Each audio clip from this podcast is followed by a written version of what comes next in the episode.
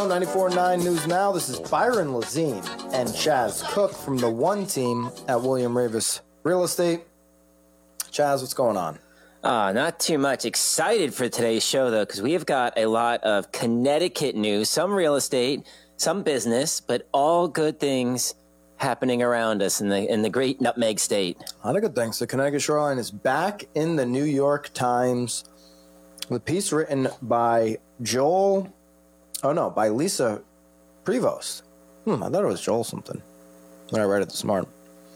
Anyways, oh, the photograph was a guy, Tony, but that, that would not be a Joel. That would not be a Joel. I was thinking of my good friend Joel Lucas, who's uh, real estate agent, along with. Uh, alongside our colleagues in, in Old Saybrook. I was gonna say Joel Lucas does a lot in uh, like the Yeah. Knoll or Cornfield Norwood area. Yeah. Yep. Good guy. All right. Old Saybrook, Connecticut, a quiet shoreline with relatively low taxes is the headline in the New York Times. Middlesex community was once a place where middle class people built cottages. Now, cash buyers are winning bidding wars. So, what, struck, what stuck out to you in this story here? What stuck out to me was actually the taxes, right? Because that's always been an interesting point about the town of Old Saybrook, where it is on the shoreline. You look at some of the other shoreline ta- towns, Madison, Guilford, for example, the taxes are much higher. Old Saybrook has always managed to keep their tax, their mill rate down while still like keeping mom and pop shops in town, right? So you see a lot of these bigger cities, the tax rates, the taxes will be a little bit lower, but they've got a lot of bigger business. But you just recently moved to Old Saybrook. I grew up in Old Saybrook, and you know you can walk down Main Street, and it's the same shops that you've seen for 20 plus years there. So I think that they've done a really good job at supporting small business. Well, small businesses do a good job of supporting each other too. By the way, if you go to Luna's ice cream, they have Ashland Farm coffee. If you go to Liv's Oyster Bar mm-hmm. on Main Street, they have Grano's pasta from across the street. Right. Um, if you go into going back to the ice cream place, you go to Luna's, they have a TV screen showing you of all the different Main Street events and different things that are happening with the small businesses.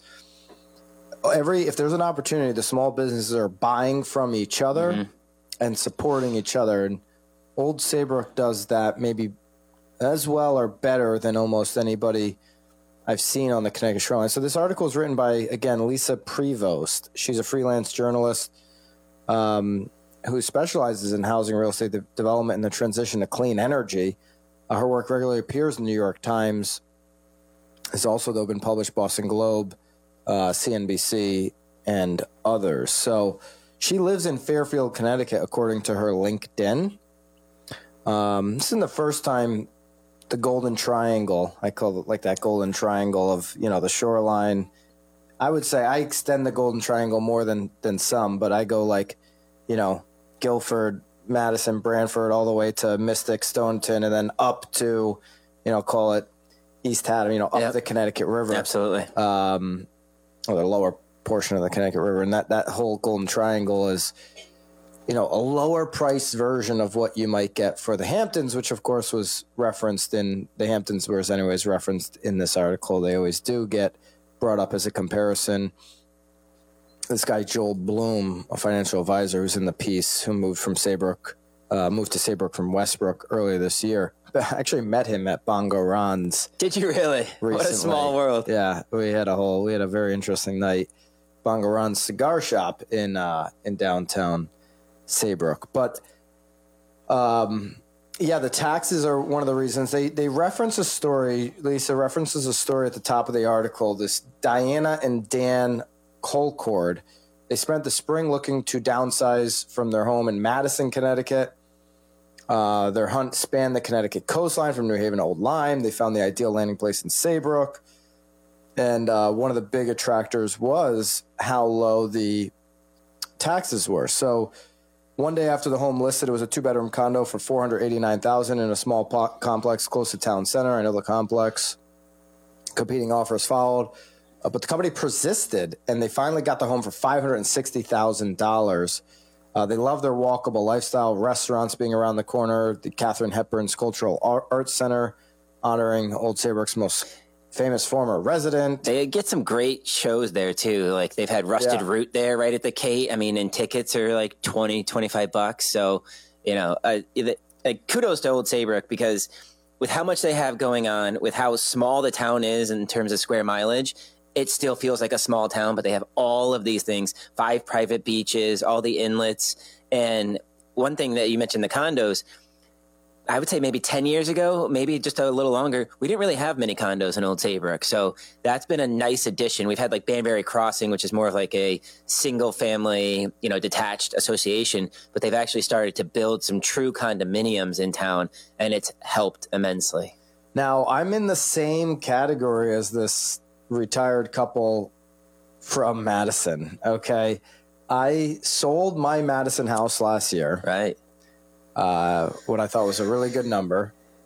And then I bought at the end of last year in Saybrook, renovated the house. We've enjoyed it very much throughout the summer. And and it's downtown. It's walkable to all the restaurants in the Kate, just like they're talking about here on their condo. And we competed in a multiple offer situation. We were cash, and so that you know we were able to beat other offers. We actually didn't have to go over asking price. Uh, there were some offers that were over asking, but we had just a much cleaner, quicker close, better condi- you know um, offer for the for the seller. Um, but it you know this article kind of alludes to um, you know that these lower taxes are bringing in these higher offers, which is going to just keep pushing prices up. And, um, you know, that's what happens when you have a very desirable Right. area for for sure. The average age they reference here in Old Saybrook is higher than the median in the state. So the median age in Saybrook is 52, where the state it's 41. Uh, I'm sorry, yeah, 52 compared with statewide being 41 years old. You, you, it's attractive for retirees that want to be on the shoreline. There's actually three retirees on my street from Hartford County um, that uh, you know wanted the downtown living. One of them actually bought originally in Mystic. Was like it just gets too busy in the Too summer, busy, yeah. and then uh, and then bought over there. But yeah, lower, interesting. lower taxes. He said that about uh, Mystic getting too busy because we we always operated in the summertime. The population triples in Old Saybrook, so they're at Yeah. ten thousand year round residents. In the summer, probably on like the peak of like the vacation weeks, these weeks that we're talking about right now, there could be as many as 25, 30,000 people in town. And it's manageable. It's not like a Mystic, but it's definitely manageable to get around with that number of people. All right, Old Saybrook makes the New York Times. We're talking real estate market here in your uh, Connecticut state. All of that when we come back. Real Estate Radio 94.9 News Now, stimulating talk.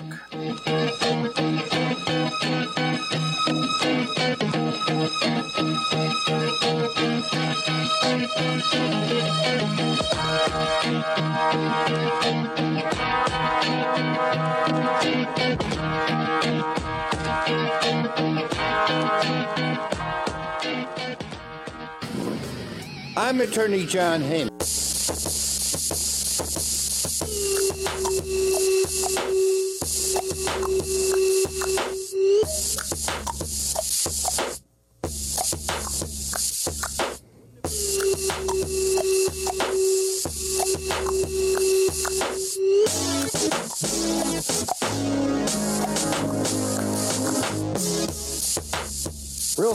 Radio 94.9 News Now is Byron Lazine and Chaz Cook from the One Team at William Raveis Real Estate. You can reach out to us at oneteamct.com. The One Team is the number one team in the state of Connecticut according to the CTMLS in homes sold. We had the most homes sold in 2022 with over 700.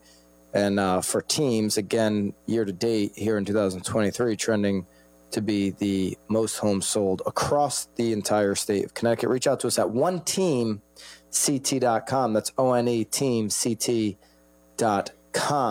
If you need any help with your residential oil tanking needs, then there's only one number to call, and that's going to be Service Station Equipment's number. Dougie Braun, the tank man, he can come out, get you all set up on your tanking needs. Whatever you got an oil tank in the ground that needs to come out, you got an old oil tank in uh, in the basement, you want to get that thing all set up before the winter hits, call Service Station Equipment. They're your residential tank specialist. 1 800 801 Tank, 1 800 801 Tank. Get the tank man over there from Service Station Equipment for all your tanking needs.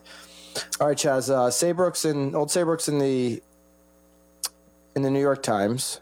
That's that's good news. There's also some like a couple different stories in Connecticut that have to do with cars. One one particular car company, and then one that's really odd about if you're driving down the highway, you might have noticed it. I have not personally seen it yet, but it does not surprise me when I read through the article. Uh, it just kind of, you know. So, for those who don't know, Connecticut's been doing a lot of work on their highways. In case you know you haven't been uh, out there driving. My whole life, it feels like it's been nonstop. You know, we finish one project, we go right into the other. Um, but some Connecticut residents have been ref- some of the, have been seeing purple lights on the highway, and here's why. The Connecticut Post Facebook post, by the way, has um, almost 700 reactions, 154 shares. Shout out to Scott Gladstone, who owns the uh, all the Verizon wireless shops in London County. Uh, he thumbs it up. Just uh, thinking of you, that. Scott. If you're listening, brother. There you go. In a while. And great piece here by Stephen Good. He's a staff writer for the CT Post. Uh, this, especially on Route Nine, this was a big part. So up near the, if you in the Glastonbury area, if you come across a stretch of purple road lights on Route Three in Glastonbury or Route Nine in Berlin, don't make an appointment to see an eye doctor. Okay. So I like that they're poking a little fun at it here, but let's see what's actually going on, what's causing this. Some of the lights illuminating those state highways are changing to the wrong color, purple. State Department of Transportation transportation officials said Thursday that they are aware of the issue and that so far it has affected about 100 of the 5,000 lights the agency bought as part of a plan to replace all the current roadway lights on Connecticut's highways with more energy efficient LEDs, which use 50% less electricity. So maybe EverSource is going to bring our uh, bills down now. So we're mm, saving. Yeah, sure. Josh Morgan, a spokesman for the DOT, said that they became aware of the oddity through a variety of notices from travelers to state police and DOT workers, and that most of the reports center on routes 3 and 9. I can tell you, I used to drive that every day back and forth up into Glastonbury, up Route 9 to Glastonbury. It's busy enough up there. The last thing we do is need people getting distracted with purple lights. So I can only imagine the chaos that's called, caused. Well, you know, purple lights were very common in in uh, high school or college. Yeah, black lights. black lights. Maybe it's because they've legalized marijuana. Maybe know. they're yeah. trying to keep everybody's eyes a little more toned down, a little less stimulated. You know, all of a sudden marijuana's legal and they've got purple lights on the streets. Or is this a secret thing where you need what's that? Uh, the black light paint, where you can only see it if the black light shines on it. Yeah. Shines on it. nice at night. Morgan went on to say that the defective lights manufactured by Acuity Brands were produced between June 17th, June 2017 and June 2019, and usually take about two years to turn from blue slash white to purple. Morgan said that the state started installing the lights in 2020 and 2021, so the timeline aligns. Now that I didn't really understand because we were talking about this uh, the other day, and LED lights typically last 20 plus years. It's kind of the point of them. So why does it take two years? Why do they go from blue slash white to purple? Like after two years. After two like, years, right? Sound like these aren't the best quality lights.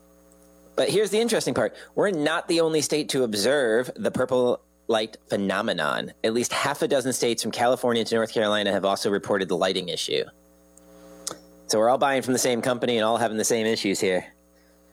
Usually, government contracts work that way. You get one company running a monopoly. Uh, one of the Facebook comments, Emily Clark says, "Are we turning into a purple state now?" Laugh out loud.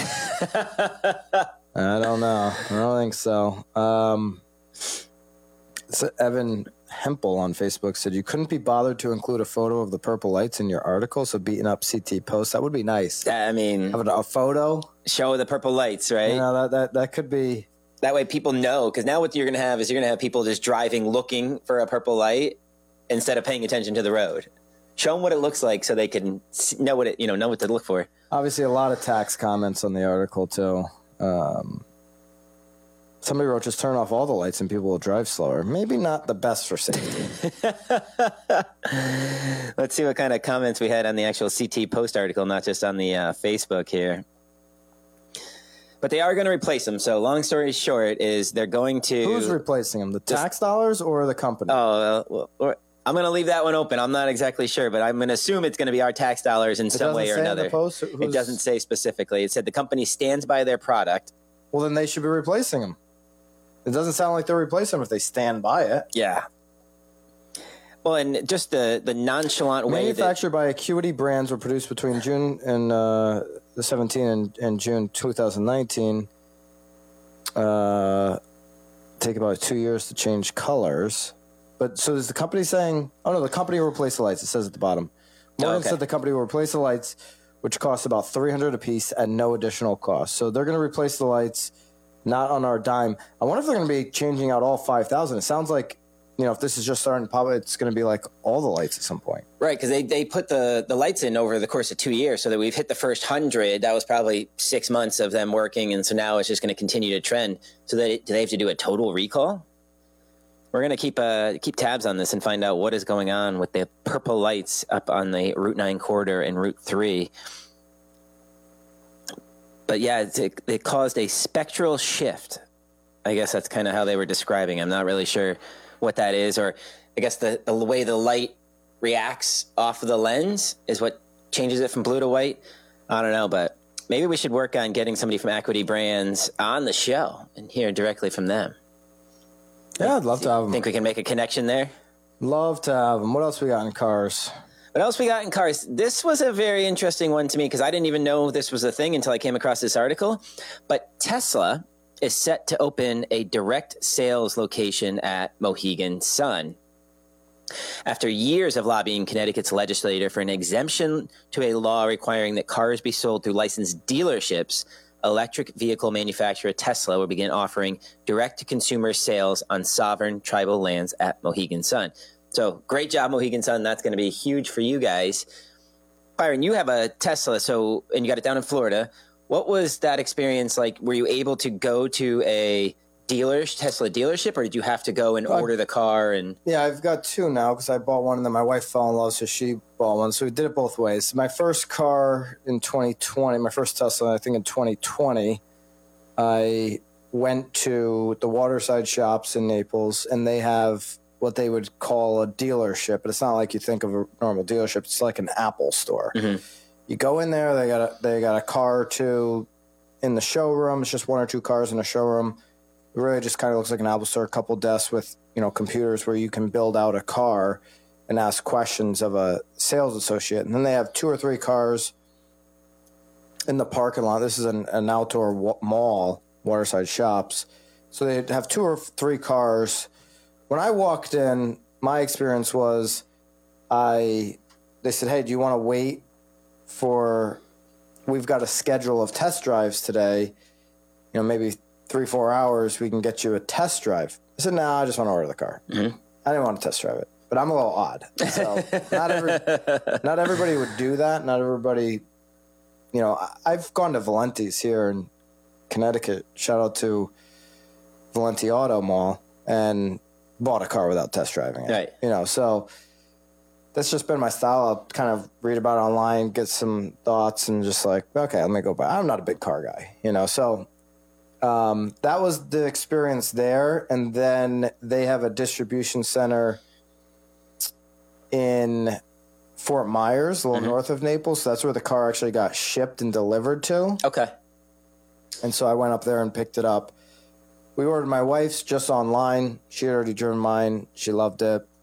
Ordered hers just on our phone. all right, That's a small down payment for Tesla. It's like 250 bucks. They won't even take more money. than Really? that. It's like you just put down 250 bucks and then you pay the balance when the car comes in if you're buying it cash. If you were, you know, to get a loan from them, you'd go through the you know the loan process there. But to reserve a brand new car, you just put down 250 bucks. You lose that if you don't move forward.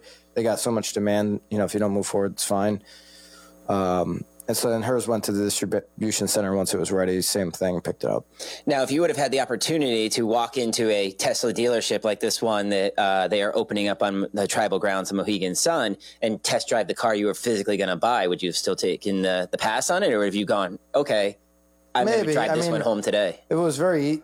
I think most people will. Yeah. You know, uh, want to test drive it. I am just, you know, point A to point B. The reason I got attracted to the Tesla is because I don't want to go get an oil change. I don't want to stop and get gas. It just those are time wasters. Time wasters. yeah. I'm not trying to save the planet or anything, although I care about the planet. It's not like a driving motivation right. for me to get the Tesla. It was wow, I can just charge at home and not stop and get gas and oil changes were always the most frustrating. It's like yeah. I'd be over on my oil change and I'd have to schedule it and it'd be like the most you know everybody's busy but it'd be like i'm so busy i got so many things and then i'm sitting there for an hour and 15 minutes and actually valenti auto mall has good good wi-fi for any of you guys that use this service but all right i uh, feel you on that yeah one. i think it'll be good yeah. you know no, and I mean, they go on to say that it's an electrifying milestone in Mohegan Sun's commitment to fostering impactful relationships, promoting environmental sa- sustainability, oh, and yeah. offering cutting edge experiences. There you go, Mohegan. Get all the buzzwords in. We'll, we'll, we'll, give you some more buzzwords on your real estate market. when we come back, Real Estate Radio 94.9 News Now, stimulating talk.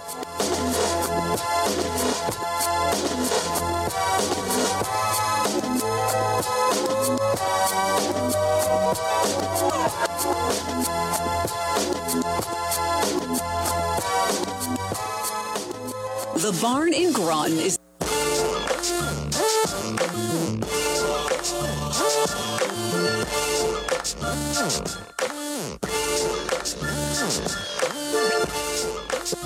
Real Estate Radio 94.9 News Now, stimulating talk. Byron Lazine and Chaz Cook with the one team at William Raveis Real Estate. You can find us at one oneteamct.com. Chaz, one team's Got a whole bunch going on. We got some open houses and a rewind for the week. That is right. We had ourselves another heck of a week.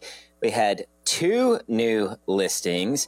We had 14 closings and 16 under contracts. Our first new listing was brought to us by other, no other, none other than the man, the myth, the legend, Lebar, 30 Lebar. Mayville Drive in Montville, Connecticut. His, you know, new hometown where he's been hanging out. It's true.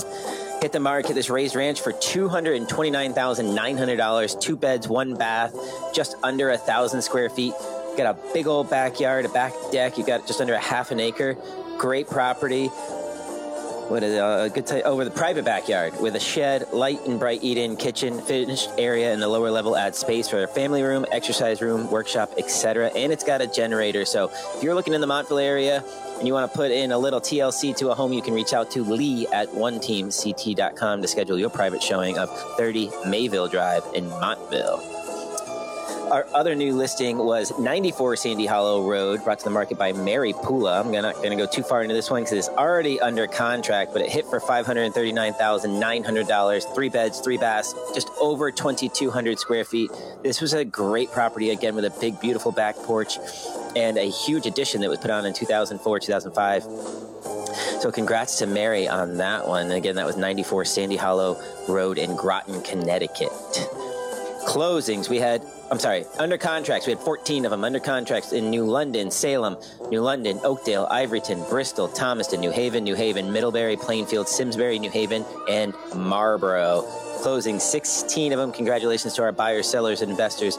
Closings in New London, New London, Bridgeport, East Haddam, Madison, Newington, Bristol, Norwich, New Haven, Columbia, Oxford, New Haven, Branford, New London again, Kent, and Shelton. Man, Watch out for that new London market, folks. I'm telling you, it is on the up and up. I know two of those closings were mine in that city of New London, and it is just great to see what they're doing down there. So keep an eye out for when the Coast Guard Museum comes, when that new high rise building comes, and for when they re- redo down near the ferry and train station. All right, open houses. We got one going on today, Saturday, August 5th from 11 to 1. So, right now in the middle of the show, that is 27 Summit View Road in Terryville. We've got Elena there hanging out. And by the way, that property just had a price improvement. That was late to the game. So, we're going to go ahead and throw that into the rewind. You can head on over there to 27 Summit View Road in Terryville and say hi to Elena and check out the price improvement on that property. Going on tomorrow, Sunday, August 6th from 10 to 12, the residences at 66 High Street in Guilford, Connecticut. Alan, the talent spotlight, will be there for Nicole, answering all your questions, showing you all around the new final building in the project that is the residences at 66 High Street. And that's going to do it for this week's One Team Weekly Rewind. There's your one team rewind for the week and all our open houses. If you'd like to get on the list, reach out to us, Byron at oneteamct.com or Chaz at oneteamct.com. This is brought to you by Service Station Equipment, your residential tank specialist, 1 800 801 Tank. So it's the turn of the month. Turn of the month means the numbers are in. That's right. We've got all of your July numbers, so the first seven months of the year, as well as the last 30 days, as to what's going on with inventory, median price, and months of supply in the state of Connecticut. And so, just looking across all property types, just kind of doing a quick one one glance over that, and then we'll get into single family homes because that is where most of the people are curious about, and we'll touch on condos briefly. But the median sale price across all property types, so that's land, townhouses, condos, multifamilies, single families, you name it, mobile homes, 349,900, which is up 7.7% year over year. If we look at the average sale price across that same time, again, all property types, wow, we are at 487,427, which is up 5.8%. So Connecticut continues to rise in the value of homes here. Let's just look at single family real quick because that actually did not go up for the first time in a while. We had been on a steady incline and we stayed at $380,000 for single family homes for across the entire state of Connecticut for all property types though. There we did see a little bit of a bump And up. not single family, right? Uh, that last price was single family. This is going to be all property types. We're at three hundred forty nine thousand nine hundred, and uh, up seven point seven there. So, wow, good job, state of Connecticut. But you know, we may be seeing prices continue to go up, but we actually saw our months of supply go down. We were holding steady since December of 2022 all the way up until the end of July at 2.1 months of supply, and we have now dipped down to two months which isn't a big shocker to me because we saw rates hit seven and stay above seven for the last two weeks of the month. So, seeing a little bit of a slowdown there. Maybe people are just trying to be a little bit more patient and see what's going to happen with the rates and see if they can come back down into that mid six range where we were still seeing a lot of competition. But, you know, being at seven one, seven two, I would definitely, you know, make sure you're talking to your lo- mor- local mortgage broker and understanding where your buying power is. We just had a a nice lunch and learn with Tomo, our friends at Hello Tomo. Shout out to them. They did a great job breaking down for us where credit scores are and also their CHAFA program and how even if you are qualified for a conventional mortgage, you may be able to utilize the CHAFA program, get a lower rate, and even get some closing cost assistance on that. So we're going to be having the boys from Tomo on the show here in the next couple of weeks.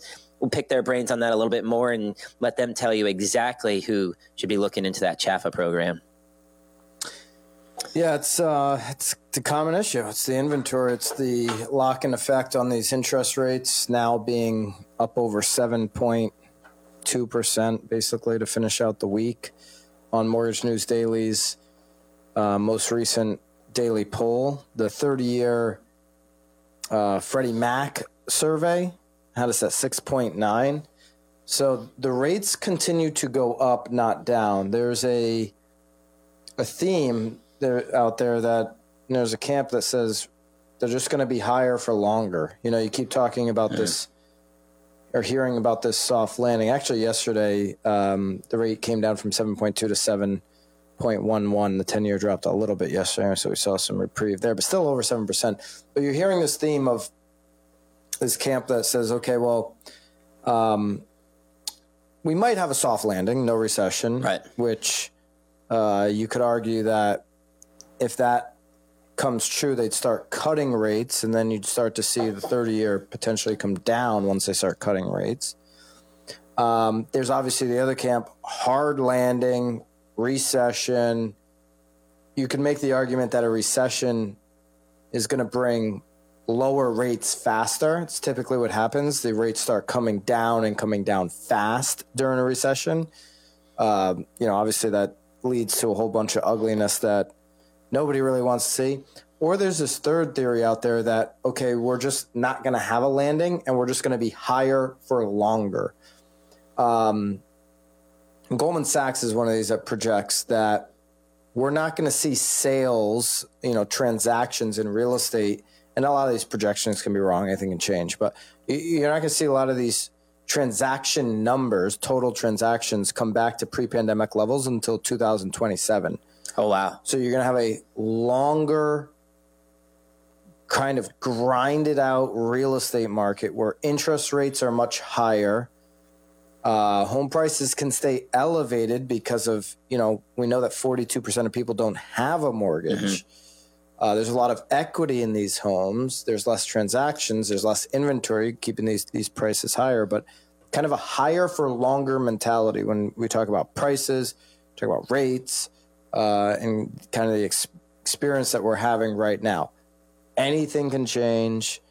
Uh, the market can change dramatically, as we've seen evidence of that the last three years. Think about how many sharp changes you know we've had since 2020. But so. here's a sharp one for you. So uh, I'm fortunate enough to get mailers on behalf of the team, and uh, my very first one, Jill kept it. She put it on the fridge, you know, because it's like grade school, right?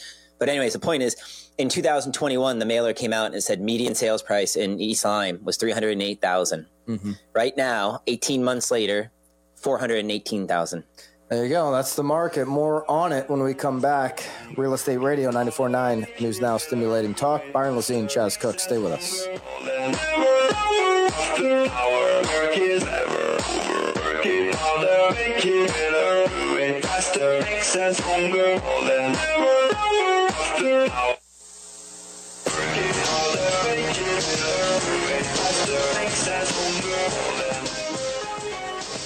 Summer on Block Island, things. Real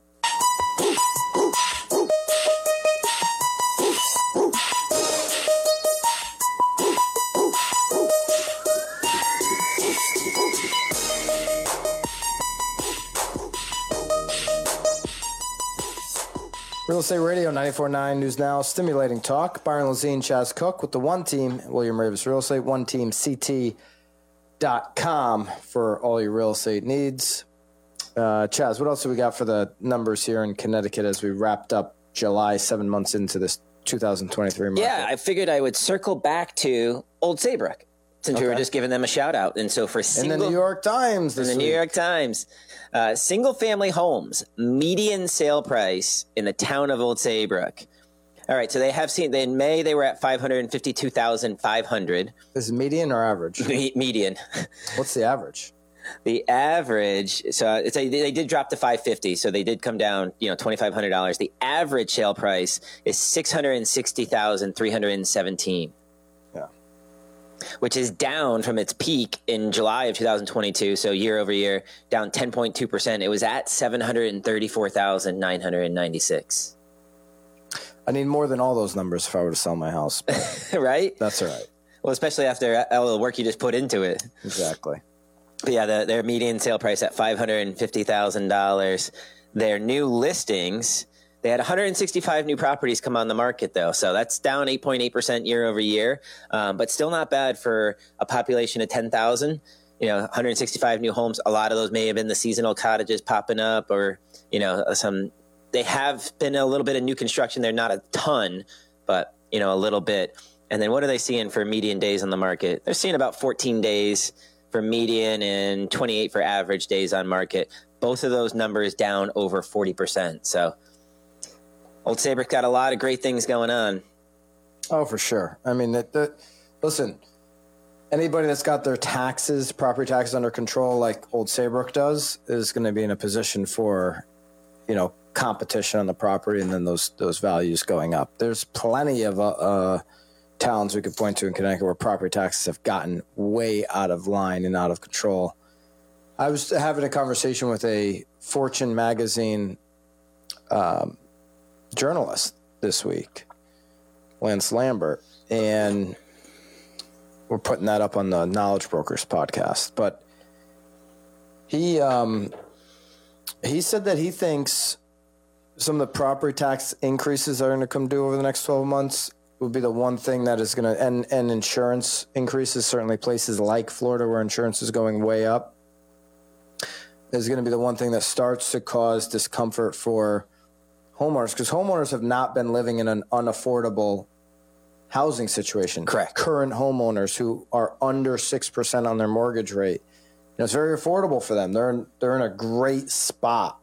You know, if you bought in 2022, beginning of 22 or before that, you're in a really strong spot as a homeowner. Uh, but he thinks the the one thing that could impact them the most in the next 12 months would be these increases in property taxes and insurance that are happening in a lot of different areas. You, you've already seen it in certain towns here in Connecticut. So with the right insurance going up, property taxes going up, those things kind of have to go in line with home values going up because it's going to cost more to insure a more expensive home. And the prediction that rates may stay elevated for a longer period of time.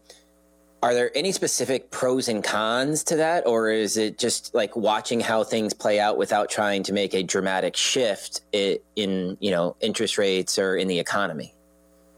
Well, I don't know pros and cons. I mean, the con if you're a homeowner is your your monthly payments are going up. Well, yeah, yeah. Now, I guess I meant for like insurance. the overall economy, like the state of Connecticut, right? Like, what can people expect if those rates stay high, and then some of that discomfort starts to come in from taxes and insurance? Yeah, so it gets more challenging for a home buyer because it's it becomes more unaffordable.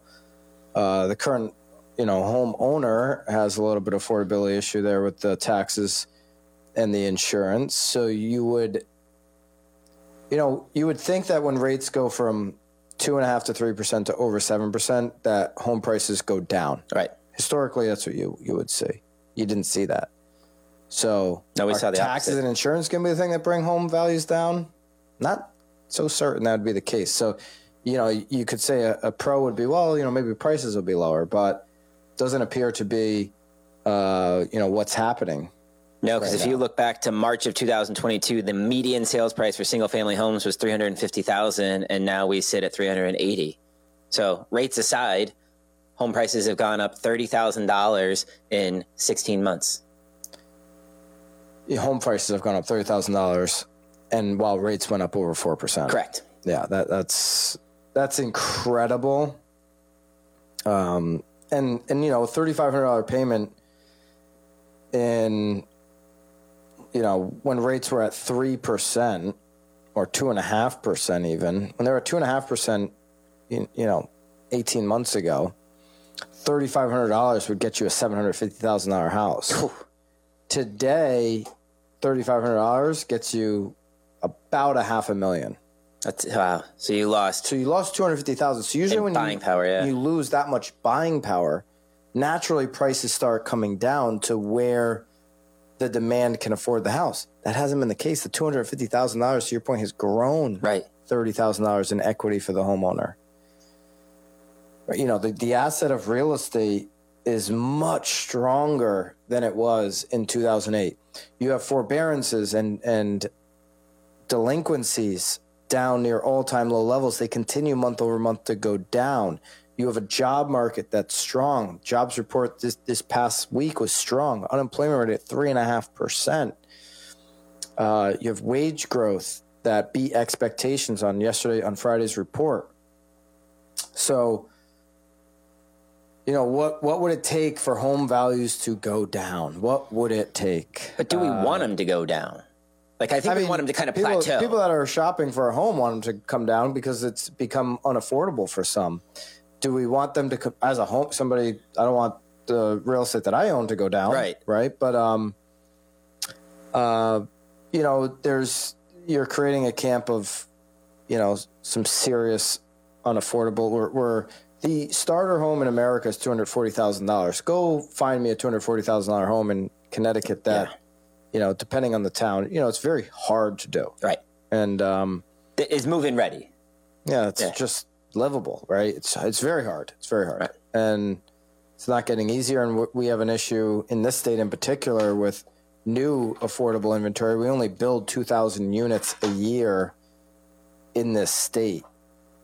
Uh, we don't do anything statewide or nationwide from a legislative standpoint to help builders build an affordable product. I don't want to see prices come down the way I want to see making building and new construction of affordable housing uh, a priority. Uh, you know, that's what I want to see. Not let's make apartments and a glut of them like coming on quarter three, quarter four in most parts of America a priority because that plays into my conspiracy theory that the government just wants everybody to be a renter. Right. And um, we hit on that last week after the uh, Fed meeting. We recapped right. that Jerome Powell report. You know, that's what it looks like they want. They want to they want to know every move you make and have you renting and not owning. But it's why I mean, why why are there so many rental apartments out there that you can, yeah. you know, if you look at places of the country like Nashville is going to about about to have an oversupply. Uh, there's a lot of spots in Texas rentals. Rentals. I mean, an oversupply coming by the end of this year. Not here in Connecticut, but a lot of parts of the country. I did a quick search, just county by county. I was curious, you know, where each county fell. So the cheapest county to live in in the state of Connecticut is actually Hartford County, where the median sale price of a single family home is three hundred twenty five thousand dollars. So you said statewide or nationwide, it was two forty. Median sale price of existing? No, the starter home, what they consider a starter okay. home, is two hundred forty thousand dollars. The median sale price in the country is four hundred ten thousand two hundred dollars for existing okay. home wow. sales. So over the state of Connecticut. So what's actually happening and what a starter home is are two different things. Yeah. So that's a it's. And I, I'm curious as to why they call it like a starter home and then median sale price home when they should just be looking at what's the cost of a single family home because anything could be considered a starter home depending on where you are in your well, they life. do it based off of square footage and yeah, affordability. Like if you were buying your first starter home, how much square foot would you need? What can you afford based on those median incomes? There's a whole formula they use for it. It's about two hundred forty thousand dollars what it comes out to today. But you know that's very hard to find. You can find two hundred forty thousand dollar new construction homes in places like Oklahoma City, Kaufman County, Texas.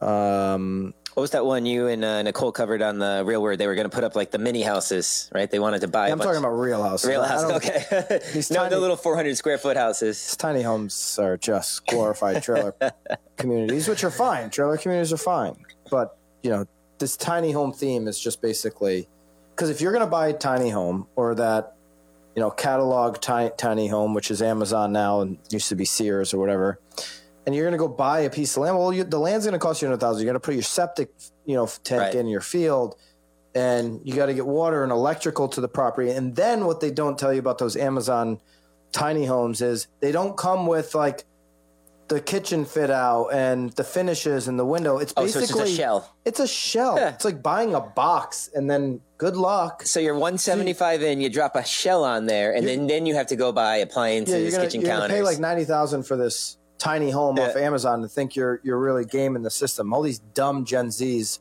will probably do this. They'll go buy a tiny home off of Amazon, put in their credit card, and it'll show up and then just try to like build it in the woods and you know they'd be better off just building a shed for them or using the, the shed that their parents built them when they were you know 10 years ago the old tree house so yeah tiny homes are a complete scam um, you know i could see a community of next level thinking of how mobile home living could be elevated to be more of a luxurious feel. You could put tiny homes in those, make them look really nice.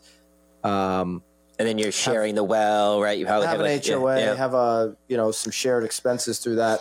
That could make sense to me. Chaz, where can people uh, reach out to you here this week if they need any they can call or text me at 860-575-4962, or they can shoot me an email, chaz, C-H-A-Z, at oneteamct.com.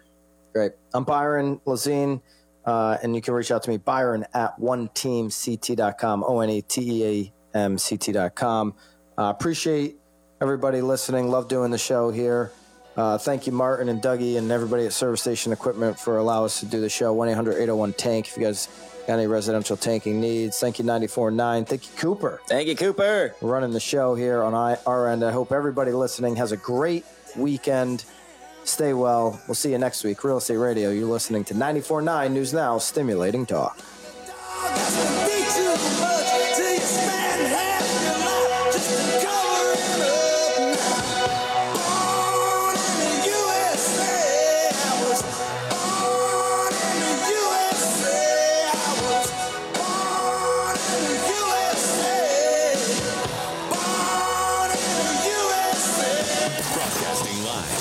Broadcasting